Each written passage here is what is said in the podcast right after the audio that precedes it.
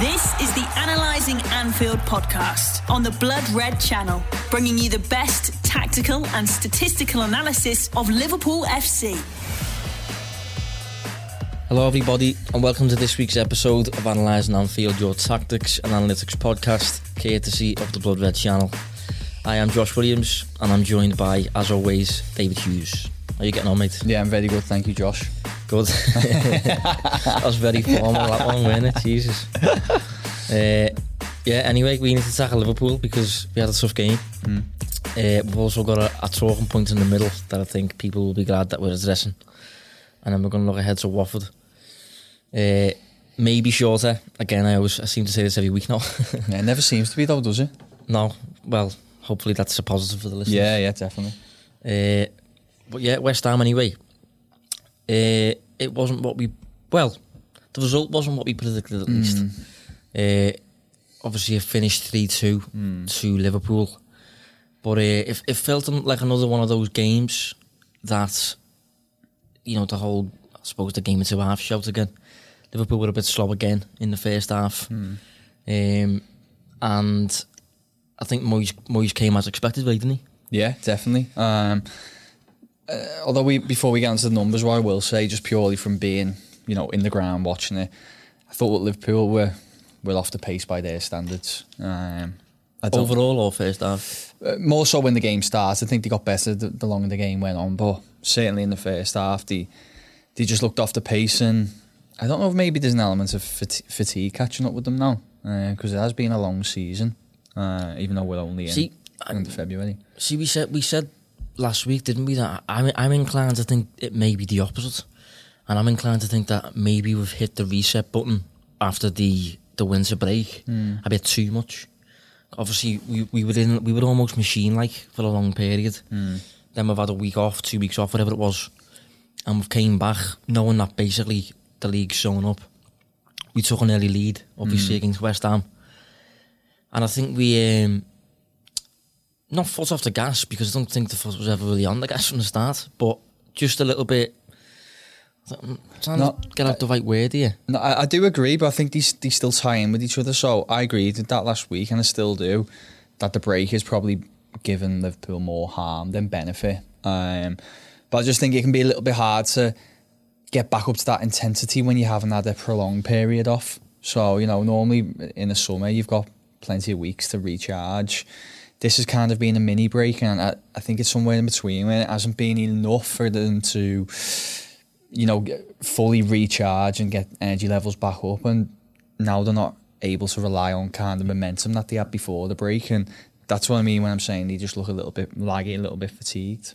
Yeah, it's just that that kind of like robotic way of playing where mm. you're just so well oiled that everything is just coming naturally and you're you're not even thinking and you're just doing the same thing almost every week and it's consistently delivering results.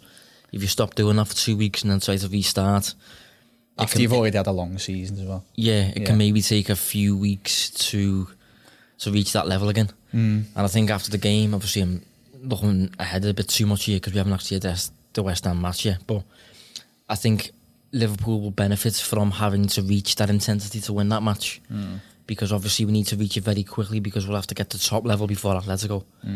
Um, otherwise, we're out of that competition. So I think the fact that we had to fight for it until the dying moments uh, against West Ham will benefit us in the in the upcoming weeks.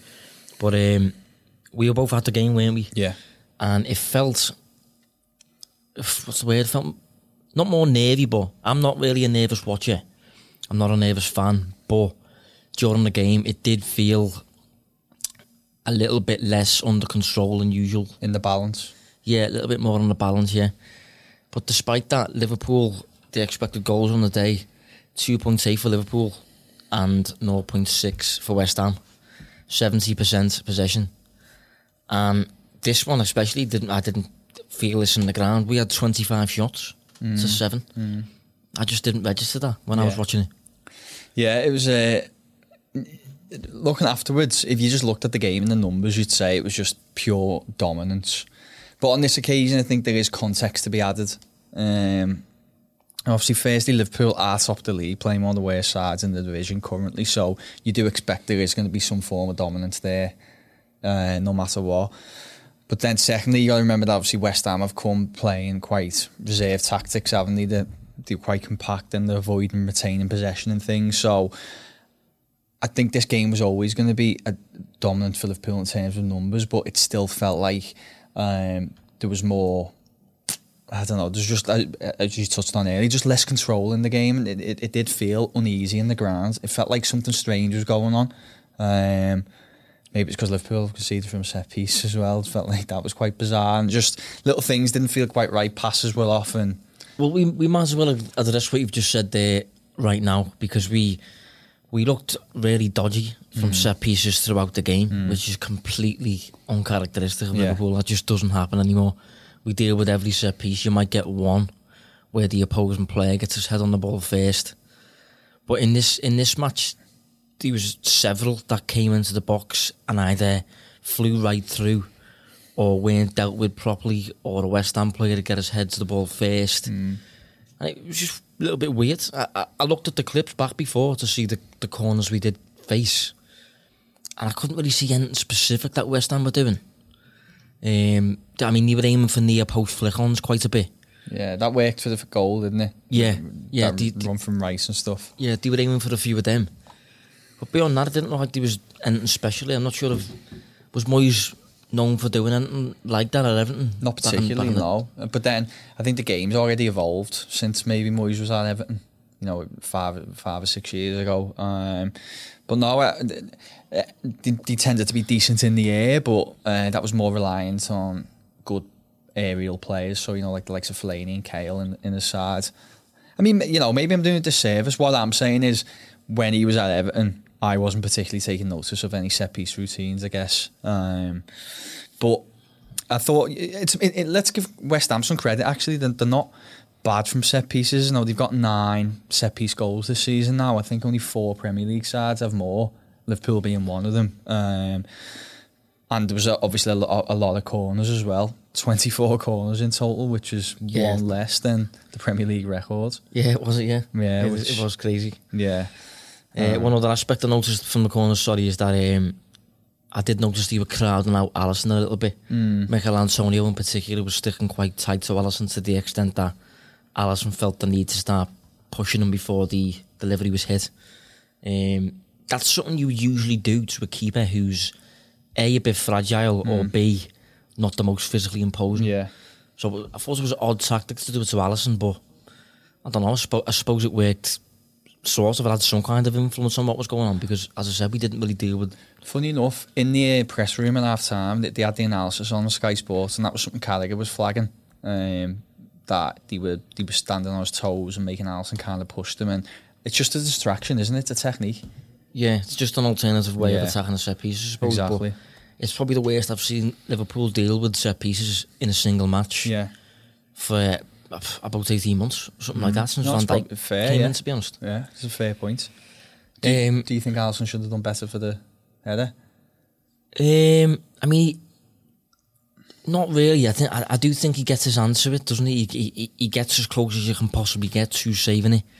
Um, and I think it happens very, very quickly. It's a good connection on the header.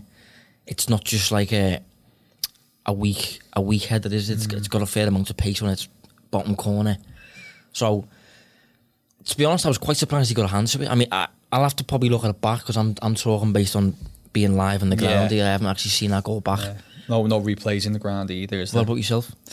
Um, for an average keeper, no, but I think he would probably think afterwards, ah, should should should have saved that, or I'm good enough to make that save. No, that type scenario. Yeah, no, I agree that he, Yeah. he would be disappointed I think it. he'll yeah. be disappointed. Um, probably could have done a little bit better by his standards. Yeah, no, I agree with you there. Like, um, but just a little bit more on the whole first half not being particularly good. We mentioned last week about the difference in XG between the first half and the second half. That was against. Who was that against last week? Norwich, wasn't it? Norwich, I think. Yeah. Mm. Uh, this was the same. So Liverpool again generated only 0.6 xg in the first half. Obviously, it, uh, well around 0.6 depending on the model. Whereas in the second half and by the end of the match, obviously it rose to an eventual figure of about 2.8. So I don't know. It's is there something to worry about? Is this something you've been concerned about? Because I'm I'm used to seeing Liverpool's.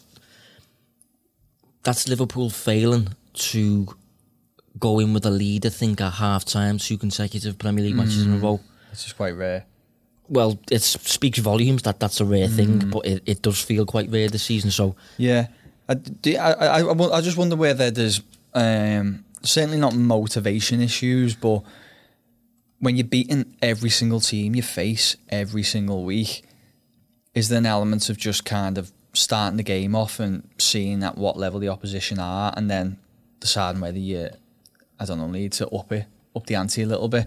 Yeah, Uh, sorry, that's that's actually three. So if you if Okay. you want to include the Atletico game, the three matches since Liverpool have came back from this winter break, we we're yet to hold the lead at half time, which I think is quite interesting. Yeah, well, that's, maybe that is it. Maybe it's assessing whether th- they need to up the ante, and and also Liverpool are a blockbuster name. Uh, they like they've always been a big name, but saying over the last couple of years they're like a blockbuster name. Now they've got a target on the head, and I think teams are producing an extra ten or twenty percent on the normal performance levels when they face Liverpool, which does have an impact.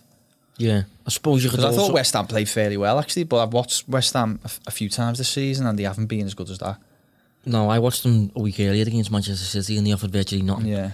Moyes was completely within his shell and was just focused on game. keeping the uh, keeping the fixture tight. But I think he used slightly more adventurous players in this match. Obviously, Felipe Anderson started. He didn't start at Manchester City. Um, oh, that sounds that, that's actually the only major change really. Felipe Mm. Anderson's inclusion, but he can obviously carry the ball up the field, so he's going to make a difference. I, Yeah. I suppose the you could put a little bit of it down to Liverpool facing three teams that are generally fairly well organised. Would you say? I mean, Norwich. We said last week that they're not they're not the best team in terms of individual, but they're fairly well coached. Obviously, Atletico Madrid are Yeah. well drilled. And not Norwich seem to just perform above their average standard as well. Yeah, and West Ham, you know, David Moyes set the team up in a in a four four one one, but without the ball. Once Liverpool had the ball in, in West Ham's final third, or certainly approaching that, uh, they actually formed a six three one. Don't know if you picked up on that Yeah, yeah. because it was just a complete straight line. At times it looked like they didn't even have the one. Yeah. yeah.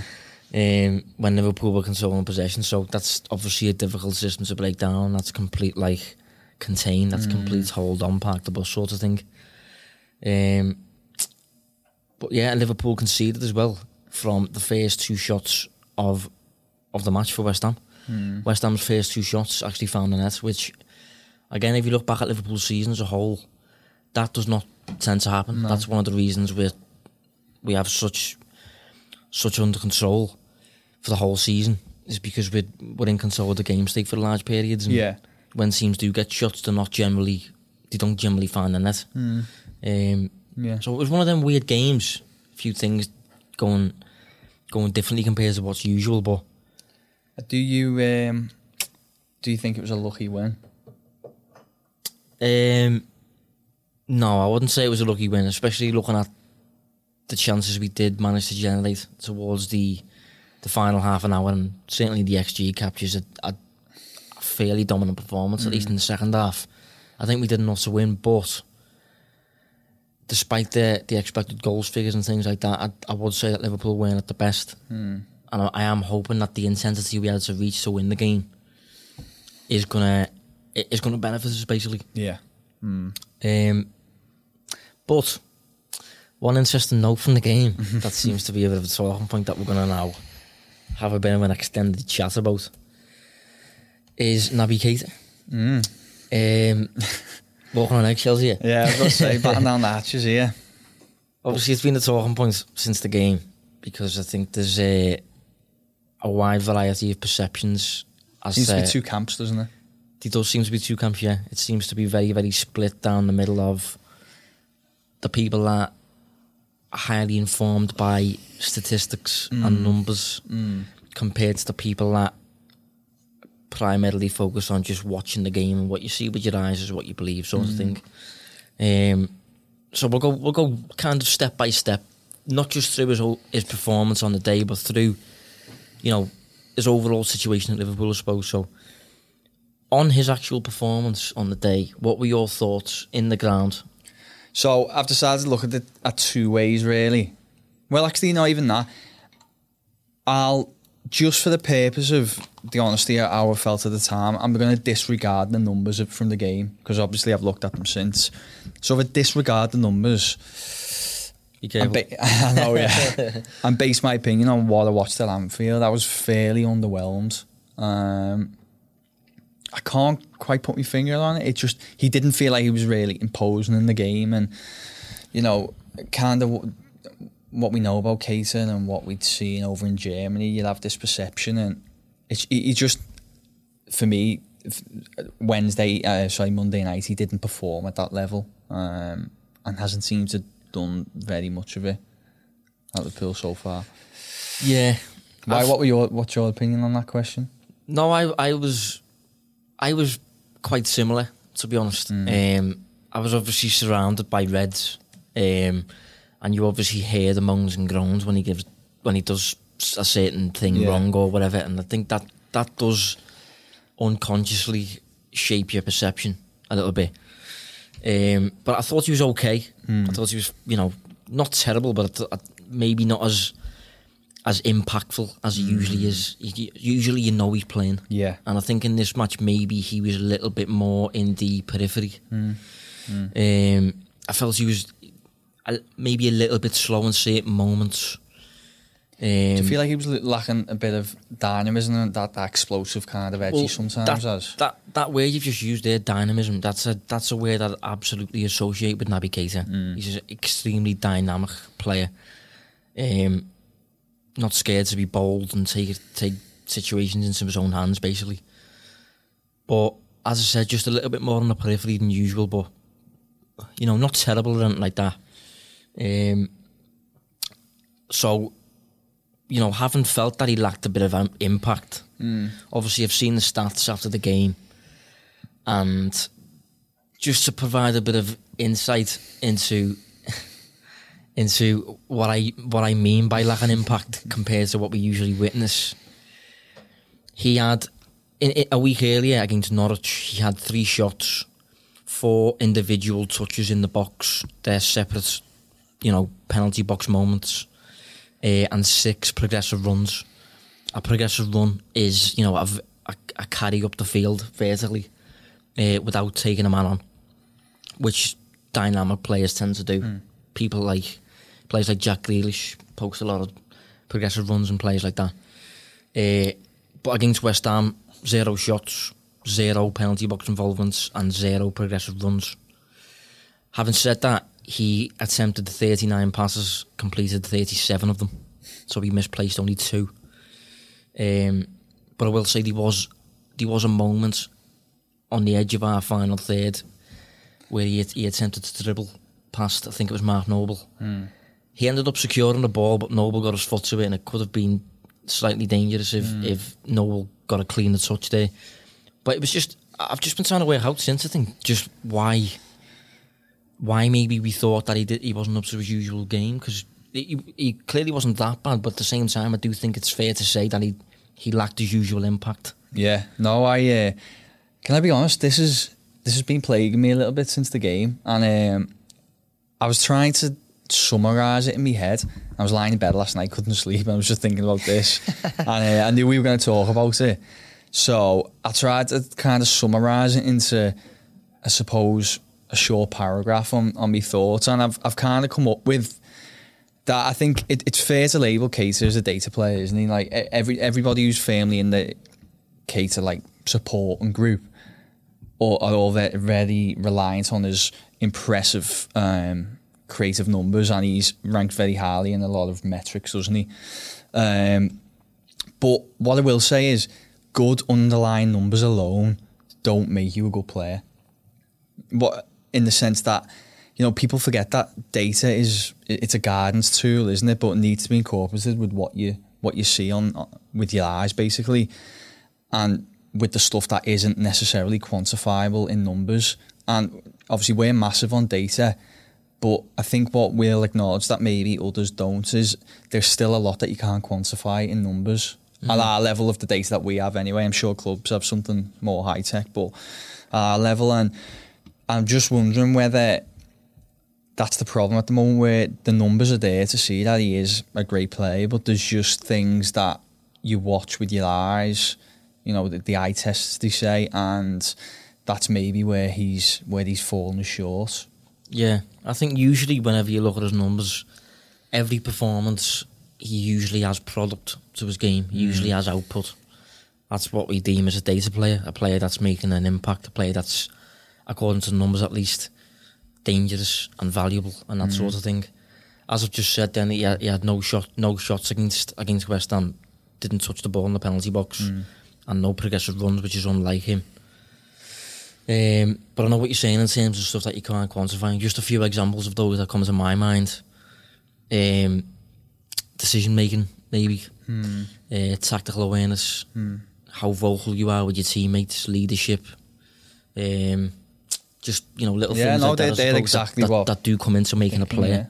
They Yeah. do come into forming a player. And how do you how do you quantify some of those things? It's it's not possible, is it, in numbers? Uh, look, you wouldn't buy a player purely on data, would you? You you you use them to source a player, but you end up you'll watch that player s- several times before making a purchase, and And then probably character profile them as well. yeah, exactly. Yeah, so you know, it's a, it's a big ma- mix of things, and I think this is what what's what's causing such a split is you'll have people who are heavily reliant on data, similar to people to ourselves, and then you have people who watch and, and, and see that there's there's things that he isn't doing right because it's it, look you can't just disregard the opinions of say like fifty percent of a Liverpool fan base because um, you you've got you've got metrics to say he's doing X, Y, and Z because at the end of the day, if they're watching them week in week out, you can't just uh, value your opinion over theirs. That there has to be some something there that's making people so undecided about about a certain player.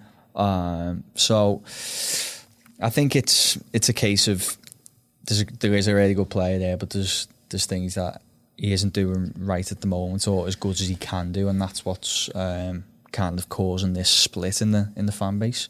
Yeah, I mean, there's there's some speculation, isn't there, as to as to why he was substituted. Um, I am personally of the belief that, well, I, I I know that Klopp very very rarely makes a substitution before the hour mark. I think Keita came off in the 58th minute. That to me, although we were a goal down, that to me suggests that Klopp was unhappy with something that he was seeing. Um, some some some, some people are inclined to think that you know we were a goal down. We needed a, a new option, sort of thing. You're not going to take off one of the front three. You're not going to take off Fabinho. You're not going to take off any of the back four. So it's probably out of Wijnaldum and Keita. Wijnaldum had scored on the day and played well. And played well. Yeah, so I, I get that perspective. Um, I'd also even argue, and by the way, I'm just, and I'm conscious, we're not going in on Keita at all, it's just a discussion. But yeah, well, I'd we've pro- got positives to come. yeah, yeah. Um, but I'd argue that Liverpool looked a little bit better with Chamberlain on the pitch as well. It kind of his substitution coincided Yeah, well- with a better Liverpool side, I thought. Yeah, well, I think I think what Chamberlain did, Chamberlain showed maybe the the impact that it felt as though Case was a little more, bit more in his shell than usual. I'm not sure. Yeah. Um, just another thing as well. Hopefully he listens. I'm not sure if he does, but Chris Williams tweeted during the game saying Klopp and Lijnders on the t- on the touchline, gesturing and shouting for Keita to move forward, and then in brackets three times, doesn't, and then on comes Oxlade Chamberlain. So it remains to be seen uh, exactly why Keita was removed. It was earlier than usual, but you know we leave that we, we leave that match behind. But what are you, what are your thoughts then on on his time at Liverpool as a whole up to now? So look, I, I think he has been unlucky. Um, it, he- it's hard to play really at your highest level without a consistent run of matches, isn't it? And he's he's he struggled for game time both seasons. Really, he struggled to solidify himself in the side, and I think that impacts your your um, your ability to perform at the top level. And I think a really good example of this is if you look at um, Fred at United. Now, he played around 1700 I think it was minutes last season competitive minutes. And he looked poor didn't he? Like everyone was basically sniggering at the at, at the sign and then obviously Liverpool got Fabinho um, and that that looked fantastic. And United looked like fools to be honest. But he's played nearly double that already this season, and he's developed into a key key player. Now, don't get me wrong. I'm not saying he's at he's, at, he's Liverpool's level at all, but I think it just shows when you're able to play on a consistent basis, you can start fine tuning your game in matches and start being well, the player that you you're meant to be. And I think that's what's um, harmed Keita a little bit recent. Well, since he's come in, really, he's just he hasn't had that consistent run the side, and I think it's stopping him being the play that we saw in Germany. Yeah, don't know what your thoughts are. Yeah, no, I, I, I know what you're saying. I think he has been really unlucky with the niggles that he's that he's suffered, mm. um, and I think that Liverpool play at a different intensity to virtually every side in Europe, mm. and I think maybe his body dealing with the intensity in training day in day out results in him getting very occasional, very slight little knocks that aren't big, mm. but are just enough to keep him out the 11. And Klopp is all about momentum, Klopp's all about rhythm and things like that. And if a player's out, if, for example, now Henderson's obviously out injured.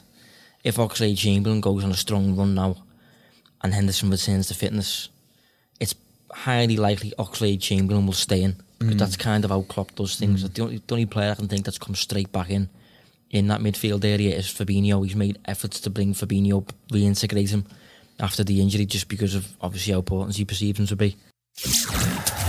Analysing Anfield on the Blood Red Channel. I must admit, in terms of where I thought he'd be by now, um, when we signed him, he, he is the player I expected. Yeah. Some people I think were expecting, I don't know, Zidane or something like that, but he's, he, you could make a highlight reel of him. Yeah based on his time at Liverpool, based on this season, whatever, he still looked great. And his metrics are really good. Yeah, and his yeah. numbers are still great. He's, he's still that output player. But I did think that by now he'd be maybe Liverpool's version of a a Luka Modric hmm. sort of thing. Um, I thought he'd have obviously 19 months after actually making the move to Anfield. I thought he'd now be the Liverpool midfielder, and I thought that when Klopp picks his midfield, if he had a fully fit eleven, I thought that Keita would be the first name on the team sheet by mm. now because we were buying a special player. Yeah, that just hasn't happened mm. because mostly of injuries. Uh, yeah. sadly.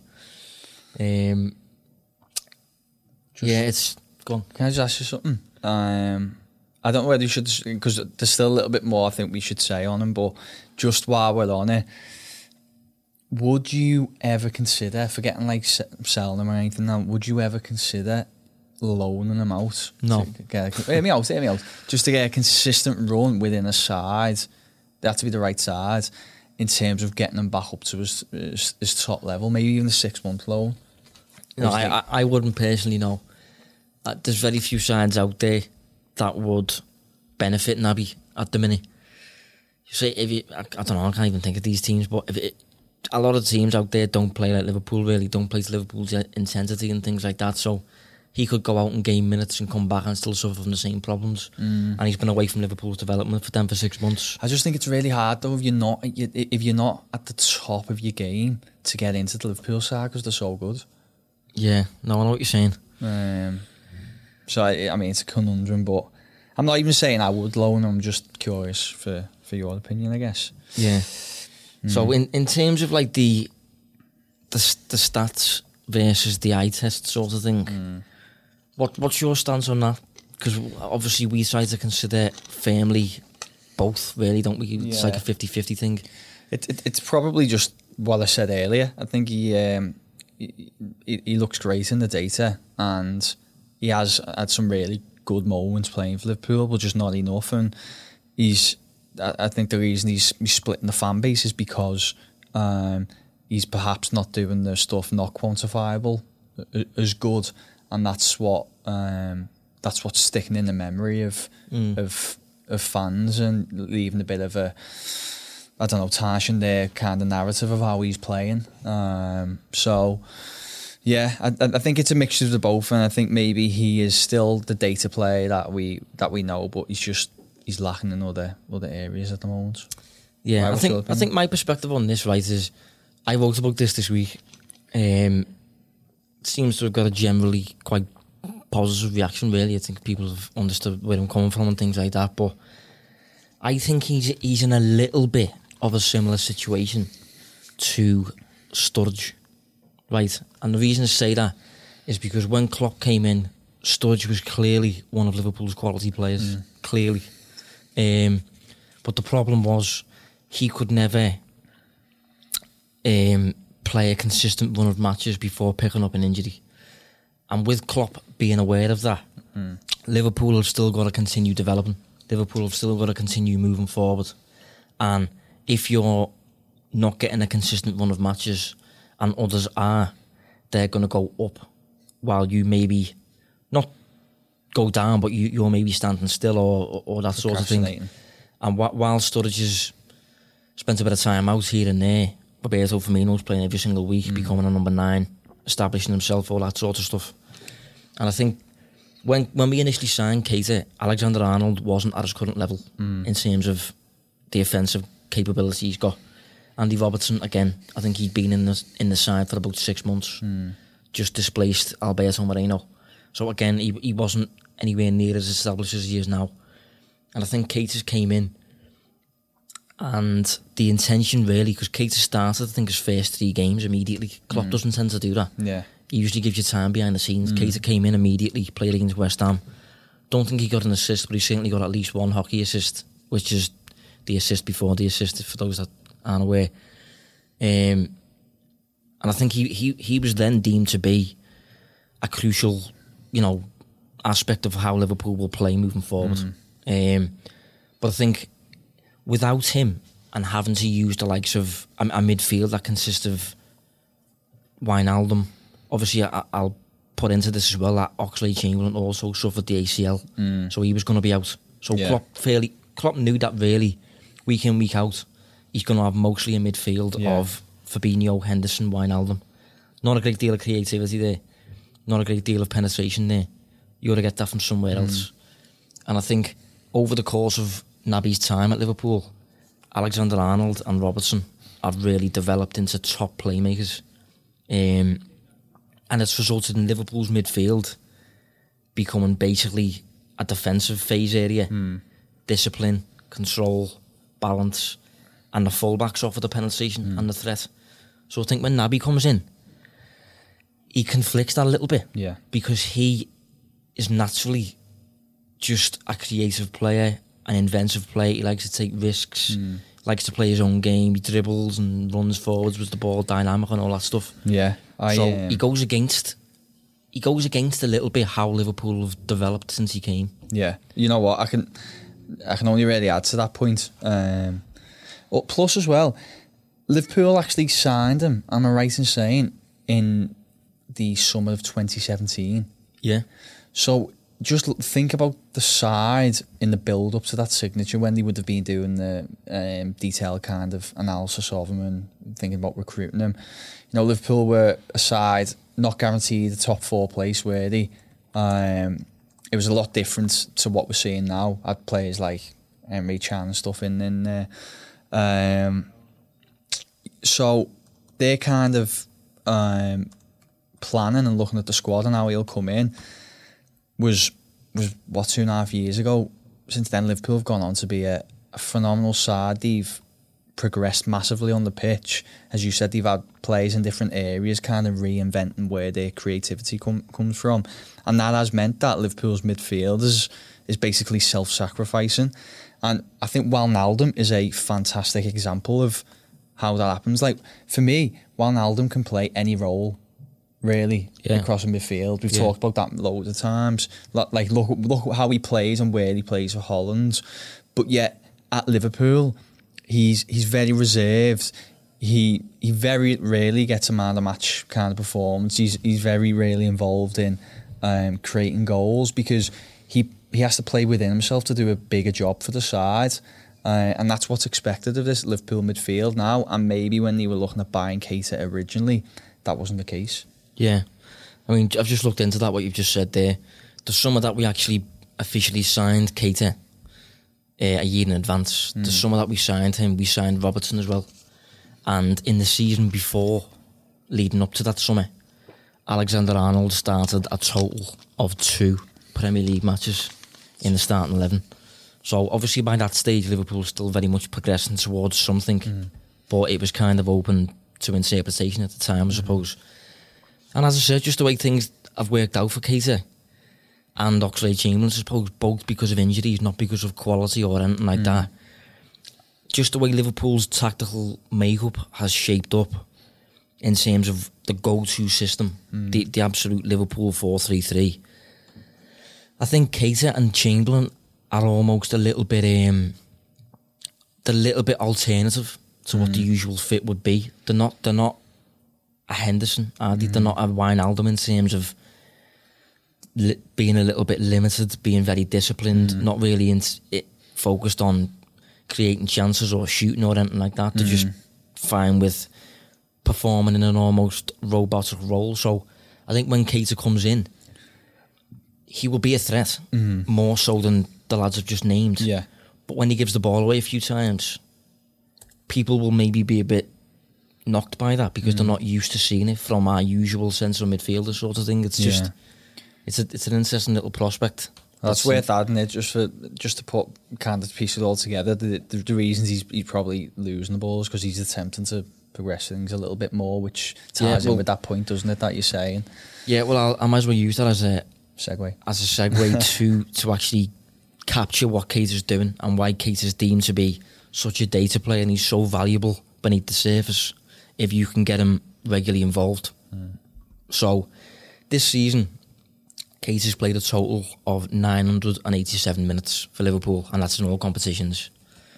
Wijnaldum has played 2,300 minutes in the Premier League alone. Um, so, based on those minutes, that, that works out roughly as about 15 full matches more for Wijnaldum. But despite that, um, Wijnaldum's assisted seven shots in total. Keita has already assisted 15. Uh, Wijnaldum's played eight through passes. Keita has played 20. These are attempts, by the way. Um, Wijnaldum's played 27 passes into the box, Keita 34. Wijnaldum's attempted to score 25 times, Keita 23. And again, that's despite wine Wijnaldum playing over double the minutes. Hmm. So Keita is just generally, when he's on the pitch, Liverpool is just much more likely to score. Hmm. He's just a, a more dangerous player overall. As I said, the only problem with that is it's just whether you always want that hmm. because obviously you don't want a team full of um, full of planks. Yeah. you don't want to see him full of crabs, do you? Yeah. Because otherwise you'll never score. But what's at the what's same the saying? Uh, too many sheriffs, not enough Indians. Or is it the Yeah, yeah, I suppose, around? yeah. that's that's but basically what it is. You don't want too many offensive players because you obviously need some to. but that's it. If, if, if you have too many sideways players, you'll never score. If you have too many risk takers, you'll never be in control. So I think I think Keita was initially signed as a risk taker, risk taker for Liverpool. You know, a real playmaker who can make a difference in the final third and things like that. But just because of how Liverpool have silently developed while he's been picking up these slight knocks, mm. he just now looks a little bit like an alternative fit in the usual system, and that's not a bad thing. You want variety in the mm. squad, but he came in, I think, as a pillar that we were going to build around, maybe, mm. and he's he needs to, you know what I mean? Yeah, he's still not a guaranteed starter, is he? Yeah, That's which it, is yeah. a bit of a surprise. Yeah. Which is a bit of a surprise, yeah. Um, I will say though that against West Ham he was used on the right of the midfield three, Hmm. and I like him on the left. I think he's the way he uses the ball and the angles that he opens up on the ball. Um, is just much more suited to the left side. So I don't think that's I don't think that's great for him. Um, so in terms of the future, what what do you think it, the future holds for Keita? Obviously, we don't want to be ridiculous here and get get out of hand or anything like that. Um, I don't know. Look, I- I don't think he should be written off at all. Um, No. There's plenty to suggest that he could be successful at Liverpool. It'll just be an interesting 12 months, I think. Um, I think he's still got a future, but he ideally needs to get just stay fit. And if he does, I think he's the type of player that with, with consistency, he'll start uh, improving his overall performance levels. And I think then he could potentially be that player one day. Because I, I, I just at some point I expect to see Liverpool's tactics evolve anyway because that's just how football works. Sides, you know, um, steam ahead, come up with a tactic that wins them things, makes them the dominant team, but then the opposition find ways to counter that, and then so then those sides have to evolve again. That's just how football always works. So Liverpool are going to have to eventually evolve the tactics and change the way they're playing, and I, I could imagine him to be a big, big player in that when that does happen. Yeah, I mean, I will say that you know, I just said then that I like I like Keita on the left of the midfield. Mm. That's obviously Wijnaldum's role. Wijnaldum's the established player in that role. What I will say though is that Wijnaldum's now 29. Um, with time, it's likely that if Keita can can be available enough, perhaps he's got enough, you know, about him to, to establish to, to almost nudge Wijnaldum out as Yeah. Wijnaldum starts aging a little Yeah. bit. Um, Keita very recently turned 25. So he's, he's still got time on his side, but at the same time, and bear with me when I say this, he- there's a little tiny bit of a fear in the back of my head that he's a li- maybe following the route of a Jack Wilshere. And what I mean by that is, Wilshere always clearly demonstrated a, a real unique ability in comparison to other centre midfielders. And it was it always felt like people were saying, just wait until Wilshere starts getting going. Wait until Wilshere establishes himself in the, in the starting lineup and plays a full season and all that stuff. And he just never did. You're and before you knew it, yeah. he's t- he's 29, he's 30. Yeah, his career's over. Uh, obviously, Kate is only 25. You've got plenty of time on his side. And as we capture with the analytics and the data and stuff like that, he is an incredibly unique player. If Liverpool can, as I said, I compared him to Luka Modric before. He, he can become a, a Liverpool version, uh, if you like, of Luka Modric for me. But you better not have just side then. no, no, it's not. No, I, I do. I agree. Um, yeah, it's just um, I just keep thinking about Keita and Jack Wilshere. And, yeah. No, he, he- he's just a player that I, I thought would maybe have established himself a little bit more at Liverpool by now. But uh, 19 months later, there's still no real. I, I'm st- I still feel as though I'm waiting for an extended period in the side before I definitively judge the player. Yeah. Do you know what I mean? But it doesn't feel like we're getting that. Um, and obviously, it'd be interesting to actually check when his contract runs out and stuff like that. Um, but from the data perspective, which is what we try to focus on on this show, he's a very, very dangerous player. He's in the he's in the mold of Salah in terms of just offering output, offering stuff that is basically valuable on a football pitch end product with and without the ball, which a lot of midfielders can't do. Um, hopefully, he continues to improve and stuff like that, and hopefully, he reaches a point whereby he gets into Liverpool's eleven and doesn't really leave it because I think Liverpool ultimately become a, da- a more dangerous team with a minute. Um, but maybe he's just taking a little bit longer to to develop as we'd hoped, something like that. Yeah, I uh, got a little to add to that, mate. I think that's a good roundup of the situation. Didn't want to be too harsh. Didn't want to be too. No, I think that's in I think that's level. Yeah, I think that's f- fair. No fair need to get carried away anyway. I mean, I suppose Henderson's only been injured for one match and he came in for that one match. And the only reason we're really addressing this in the detail that we are is because he seems to be such a talking point. Uh, but we'll see how he goes anyway. So, move on to Watford. A team that feels like we previewed very recently. Uh, but it wasn't actually. No, I was about to say, but what? Uh, it was the back end of last year, so two and a bit months. Yeah, so it was Pearson's first game, actually. And since that game, they are 10th in the table based on Pearson's Pearson's time in charge. Ninth for goals scored, 10th for goals conceded, 10th for XG, theme development, and 12th for expected goals against. So another one of those very vanilla teams You know what? just middle of the road. They, but they're exactly what I thought they were anyway, or they, what they should have been. Yeah. Uh, even when they were where they were at the foot of the table, you know, they did kind of feel like a mid-table side that were just underperforming, a little bit lucky, unlucky. I think I might have said that on the, on the last preview of them.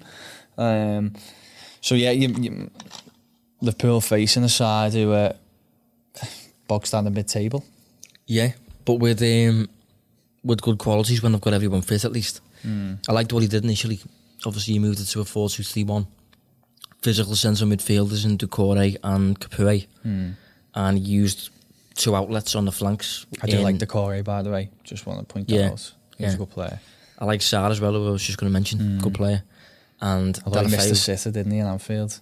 Well, I think he's out anyway for this Is for this game, thankfully, because he can actually carry the ball up the field. Yeah. Um, I think Pearson said before the last match that they had against Man United that he was not even close. No. So if he's not even close for United, surely can't start against Liverpool. Who else did you say? Deulofeu? Deulofeu, yeah, I think that's what he that's what he seemed to build it around for me. Two physical centre midfielders and two wide players who can carry the ball. That was how I viewed it. Yeah. Yeah. Um, so they sat in a block, and then as soon as they won the ball, those two wide players or one of the two centre mids just drove them forwards. And it, it worked well. They were organised in the first couple of weeks, but I think they've they've hit a sticky patch recently. Yeah, they've lost. Um, obviously, lost to Everton, lost to United.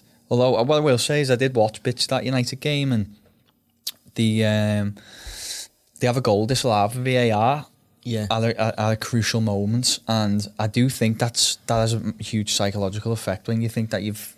I can't remember if that was to level the game or take the lead, one of the two, and it. Um, I think it's difficult when the players on the pitch to shake that lingering kind of injustice, even though it was the correct decision, and then they go and end up losing 3 0. But it didn't feel like a 3 0 game. Um, so, they, well, I'm basically, in a roundabout way, is saying that it might be a half competitive game for Liverpool.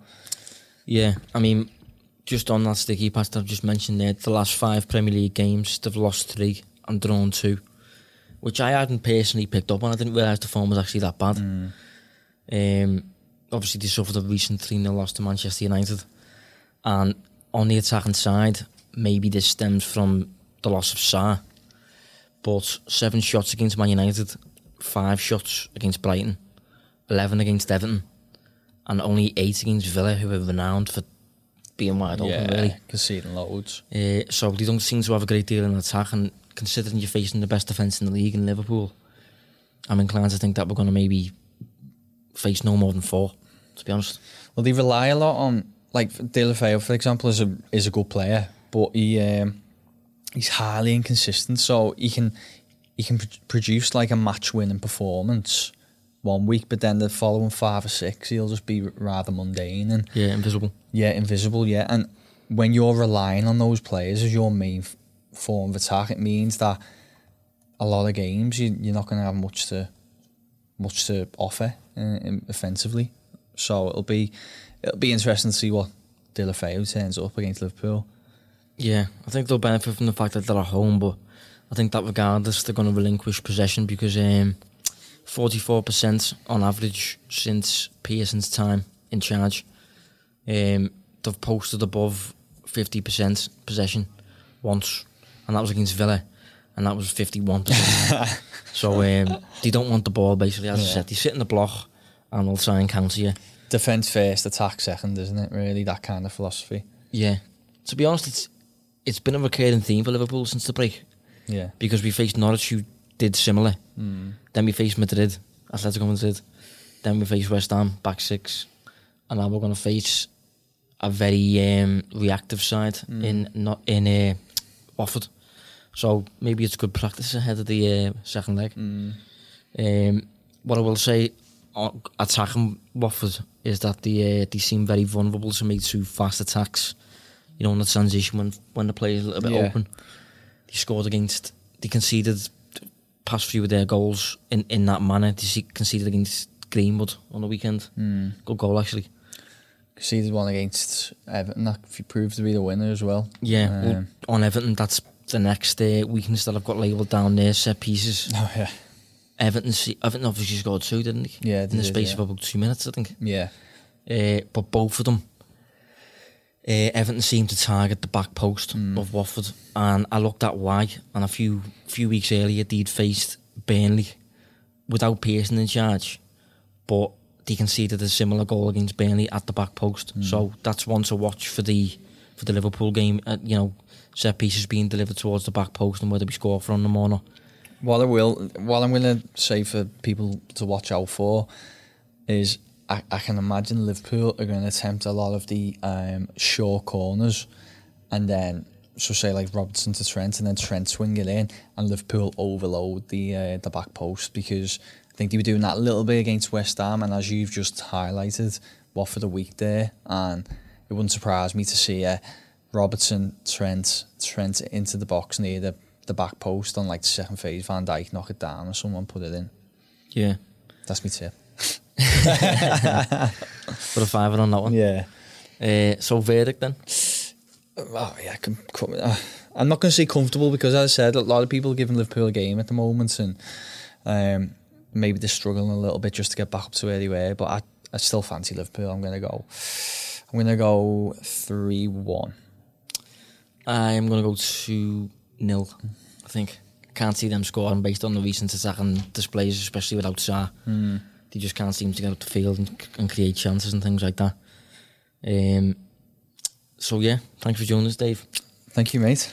Hopefully, uh, we, we we provided enough balance on Naby Keita there. We obviously didn't want to come across too negative yeah.